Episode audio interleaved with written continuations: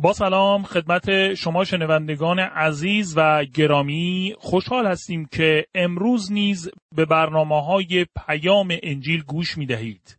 از شما دعوت می کنیم به برنامه مطالعه و بررسی کلام خدا که توسط دکتر جان ورنون مگی تهیه شده است توجه کنید.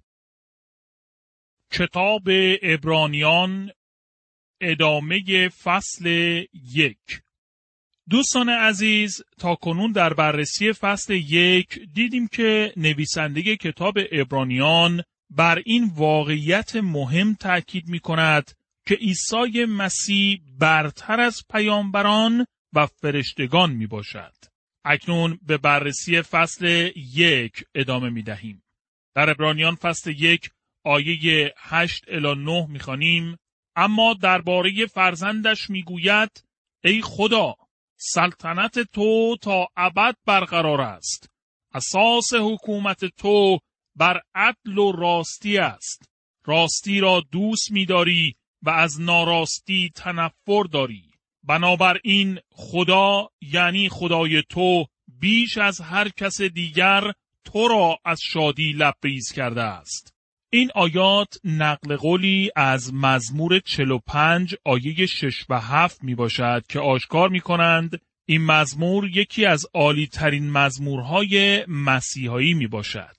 مزمور 45 به ما می‌گوید که از نسل داوود کسی میآید که در عدالت و نیکی سلطنت خواهد کرد. داوود آنچنان از این موضوع هیجان زده است که در مزمور 45 آیه یک چنین می‌گوید همچون قلمی در دست شاعری توانا زبانم آماده سرودن است. منظور داوود می تواند این باشد که بهتر از نوشتن درباره او می توانم در مورد او سخن بگویم. بر طبق کتاب ابرانیان آن که میآید خداوند عیسی مسیح است. او همان کسی است که در عدالت و نیکی سلطنت خواهد کرد. خدا حق و اجازه سلطنت بر روی زمین را به هیچ فرشته ای نداده است. راستی را دوست می‌داری و از ناراستی تنفر داری. این سخنی بسیار عالی و عظیم است. تصور کنید که این زمین آلوده توسط کسی سلطنت و اداره شود که راستی را دوست دارد و از ناراستی متنفر می باشد. چه حقیقت عالی و باشکوهی در اینجا بیان شده است. ای خدا سلطنت تو تا ابد برقرار است. در اینجا خدای پدر می باشد که خدای پسر را خدا می نامد. آیا می خواهید رد و تکذیب کنید که مسیح خدای ظاهر شده در جسم است؟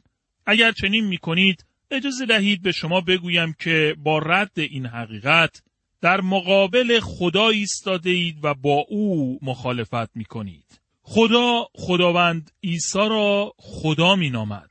شما او را چه کسی می خواهید بنامید؟ آیا او را خدای خود صدا می زنید؟ درباره شما نمی‌دانم ولی من او را خدای خودم می نامم. عیسی مسیح خداست که در جسم ظاهر شده است. او برتر از فرشتگان است چون او بر تمام جهان سلطنت خواهد کرد. او مسیح موعود است.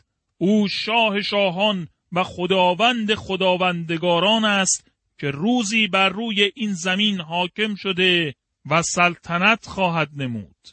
در ابرانیان فصل یک آیه ده الا دوازده می‌خوانیم خدا همچنین او را خداوند نامیده است.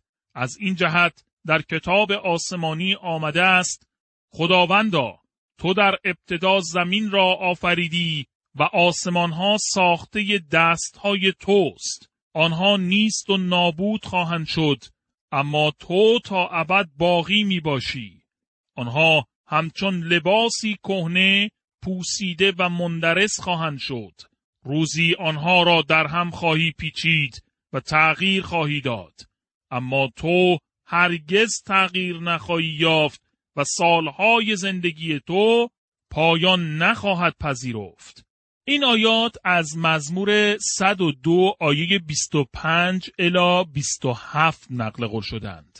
این یک حقیقت عظیم است که به ما می‌گوید خداوند عیسی مسیح خالق است. در این بخش حقایقی عالی به ما گفته شدند. فرشتگان مخلوق هستند و خداوند عیسی مسیح خالق همه چیز است. ابرانیان فصل یک آیه سیزده می‌گوید خدا به فرزندش فرمود در کنار من بنشین تا دشمنانت را زیر پاهایت بیافکنم. اما خطاب به هیچ فرشته چنین نگفت. این آیه نقل قولی از مزمور 110 آیه یک می باشد. مزمور 110 مزموری است که بیش از مزمورهای دیگر در عهد جدید نقل قول شده است. کتاب مزامیر خداوندی عیسی مسیح را به ما تعلیم می دهد. تصویر کاملتری از مسیح را در کتاب مزامیر نسبت به اناجیل مشاهده می کنیم. در ابرانیان فصل یک آیه 14 می خانیم زیرا فرشته ها فقط روحهای خدمتگزار هستند و برای کمک و مراقبت از کسانی فرستاده می شوند که مایلن نجات الهی را دریافت نمایند. در اینجا ممکن است کسی بگوید آیا اینجا نمی‌گوید که فرشتگان خدمتگزارانی برای کمک و مراقبت از کسانی هستند که مایلند نجات الهی را دریافت کنند؟ اجازه دهید ترجمه دقیقتری از این آیه را که نزدیکتر به متن آیه در زبان اصلی است را نیز بررسی کنیم. آیا همگی اینشان روحهای خدمتگزار نیستند که برای خدمت آنانی که وارث نجات خواهند شد فرستاده می شوند؟ همانطوری که می بینید این آیه به آینده اشاره می کند. فرشتگان به کسانی خدمت می کنند که وارث نجات خواهند شد. این آیه به زمانی نگاه می کند که قوم اسرائیل و غیر یهودیان دنیا پس از برداشته شدن کلیسا از روی زمین به خدا روی آورده و توبه می کنند. دقت کنید که نمی‌گوید فرشتگان در حال خدمت کردن به کسانی هستند که همکنون وارث نجات می باشند. می بینید که خدا بر طبق طرح و نقشه خیش به پیش می رود و او برای هر کاری که انجام می دهد طرح و هدفی دارد. مسیح پسر خداست و فرشتگان خدمتگزاران هستند. مسیح پادشاه است و فرشتگان مطیع او می باشند. مسیح خالق است و فرشتگان مخلوق هستند. مسیح در این زمان منتظر است تا تمام دشمنانش در مقابل پاهایش زانو بزنند. خدای پدر هرگز چنین وعده ای را به هیچ فرشته ای نداده است ولی او می‌گوید که پسرش روزی سلطنت خواهد نمود. در این بخش عالی و عظیم کلام خدا خداوندی عیسی مسیح و همچنین جلال و شکوه او را مشاهده می کنیم. او برتر از فرشتگان است. دوستان عزیز در اینجا مطالعه و بررسی فصل یک در کتاب ابرانیان به پایان می رسد و اکنون به بررسی فصل دو در این کتاب توجه بفرمایید. کتاب ابرانیان فصل دو. موضوع اصلی این فصل عبارت است از انسانیت مسیح. بعد از اینکه برتری و خداوندی عیسی مسیح را در فصل یک دیدیم اکنون در فصل دو فروتنی و تواضع عیسی مسیح را بررسی خواهیم کرد. او یک انسان شد و وقتی این کار را انجام داد از فرشتگان در مقامی بالاتر قرار گرفت. او به عنوان یک فرزند در رحم مریم باکره به دنیا آمد و مانند ما انسان شد. بنابراین عیسی مسیح آشکار کننده خدا و نماینده انسان است. در کتاب ابرانیان دو نکته مهم را درباره عیسی مسیح خواهیم آموخت. یک او خدا را به انسان مکاشفه می کند. دو او انسان را در حضور خدا نمایندگی می کند. عیسی مسیح هم خدا و هم انسان است. من نماینده ای در آسمان در نزد خدا دارم. کسی در آنجا هست که مرا نمایندگی می کند. نمایندگان سیاسی ما در این دنیا در مجالس کشورها و حکومتها قادر نیستند به درستی و به طور کامل ما را نمایندگی کنند چون ایشان نیز اسیر گناهان شده و در برنامه هایی که تحریزی می کنند اهداف و منافع شخصی یا گروهی و سیاسی یا اقتصادی خود را در نظر می گیرند و در واقع اگر علاقه به ما مردم معمولی نشان می دهند فقط برای به دست آوردن رضایت و رأی ما است تا بتوانند در مقامهای قدرت و در حکومت باقی بمانند. بسیار عالی است که نماینده ای را در حضور خدا داشته باشیم کسی که واقعا ما را نمایندگی می کند. خوب است بدانیم که کسی در آنجا برای ما است چون کتاب مقدس می‌گوید که شیطان یعنی متهم کننده ما اجازه ورود به حضور خدا را دارد و با توجه به کتاب مکاشفه فصل دوازده آیه ده روز و شب ما را در نزد خدا متهم و محکوم می کند.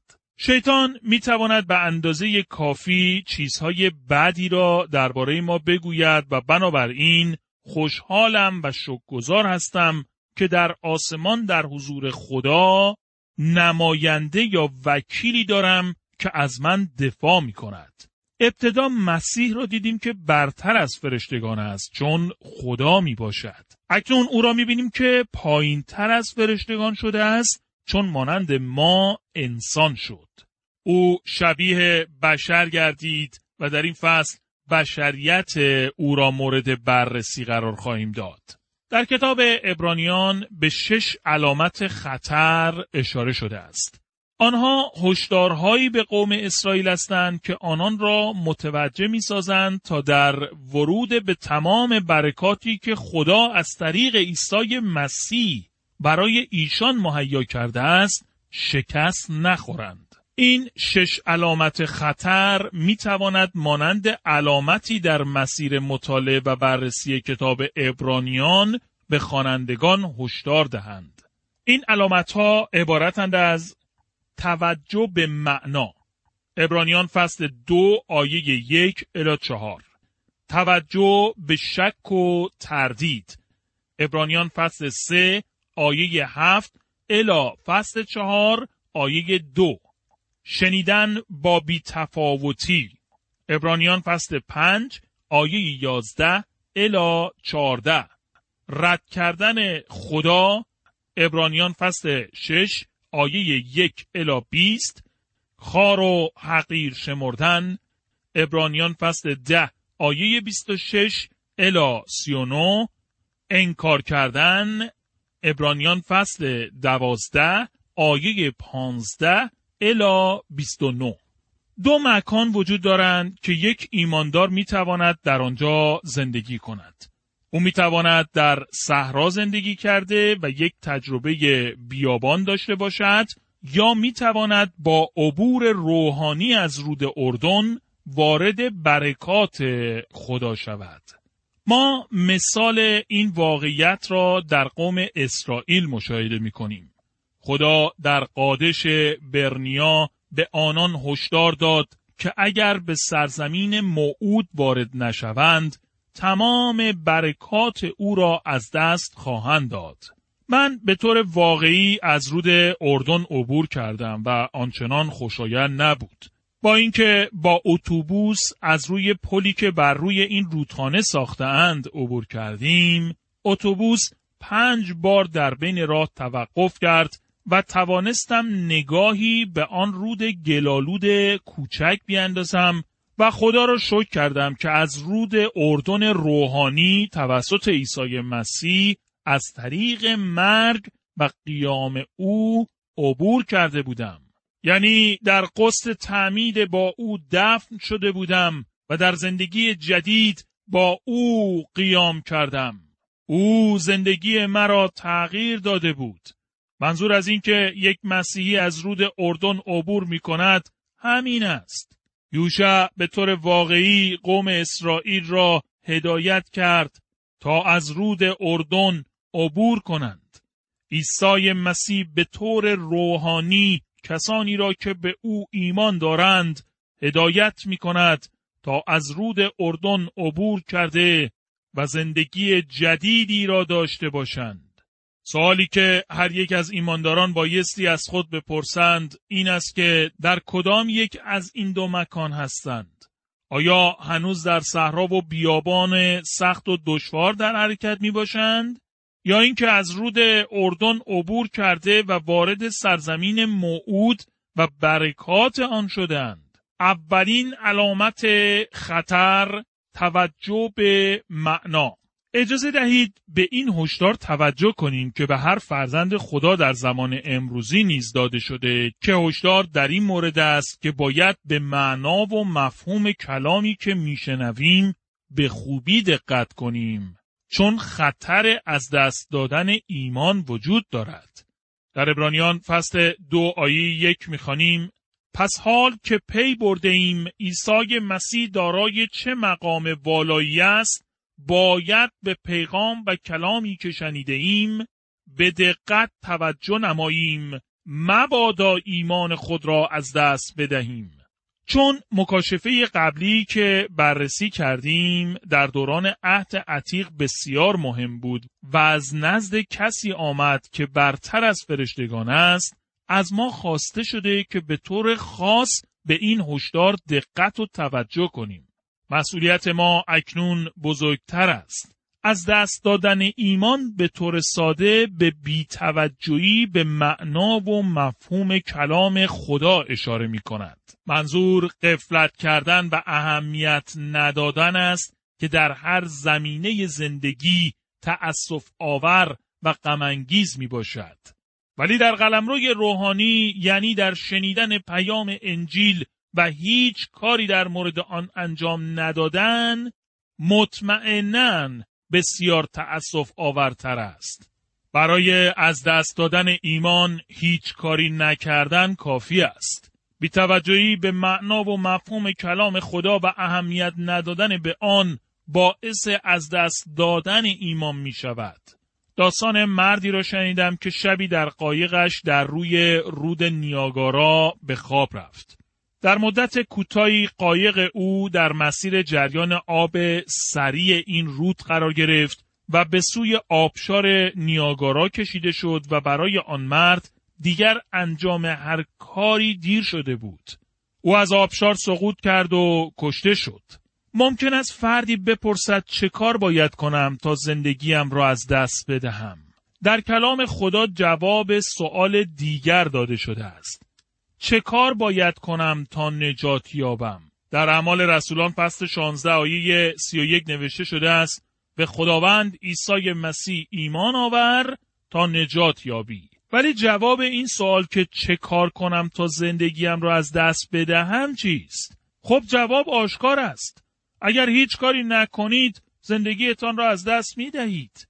من و شما به یک خانواده گم شده و از دست رفته بشری تعلق داریم. ما گم شده و گمراه هستیم چون در گناهان به سر می‌بریم. ما در یک دوره آزمایش و امتحان نیستیم. از دست رفته ایم. کمی ناراحت می‌شوم وقتی میشنوم بعضی می‌گویند خدا در حال امتحان کردن ما است. او ما را آزمایش و امتحان نمی کند. ما گم شده و از دست رفته ایم. او می‌خواهد ما را نجات دهد. امروز او تعدادی را یعنی کسانی را که به عیسی مسیح ایمان آورند نجات می دهد. بقیه در وضعیت گم شده و از دست رفته به سر می‌برند. نبایستی هیچ کاری انجام دهید تا از دست رفته باشید چون این وضعیت طبیعی شما است. یک خطر بزرگ در قفلت کردن در زمینه زندگی وجود دارد. سالها پیش همکاری عالی و با استعداد داشتم که دچار بیماری سرطان شد. دکتر به او گفت که باید یک عمل جراحی داشته باشد و امکان دارد که شفا یابد. اما او انجام این عمل جراحی را به عقب انداخت و به آن بیتوجهی کرد. سرانجام روزی رسید که برای انجام هر کاری بسیار دیر شده بود. به او هشدار و اعلام خطر شد ولی او به آن بیتوجهی کرد و از اینکه کاری انجام دهد قفلت کرد و هیچ کاری در رابطه با آنچه شنید انجام نداد تا زمانی که دیگر برای انجام هر کاری بسیار دیر شده بود. اگر بی توجهی و قفلت کردن را در یک قلمروی بالاتر یعنی در امور روحانی و شنیدن پیام انجیل انجام دهید یعنی اینکه آن را بشنوید ولی هیچ کاری درباره آن نکنید و آن را نپذیرید در این صورت مطمئنا بسیار تأسف آورتر و خطرناکتر برای شما است. امروزه افراد زیادی هستند که انجیل و پیام نجات بخش آن را میشنوند و شاید فقط به طور احساساتی به آن علاقه نشان می دهند یا از نظر ذهنی و عقلی آن را قبول دارند ولی هیچ کاری در مورد پذیرش واقعی و قلبی آن یعنی ایمان آوردن و پیروی از عیسی مسیح انجام نمی دهند. مدتی پیش فردی به من می گفت یک روز دعوتی را که می کنید قبول کرده و عیسی مسیح را خواهم پذیرفت.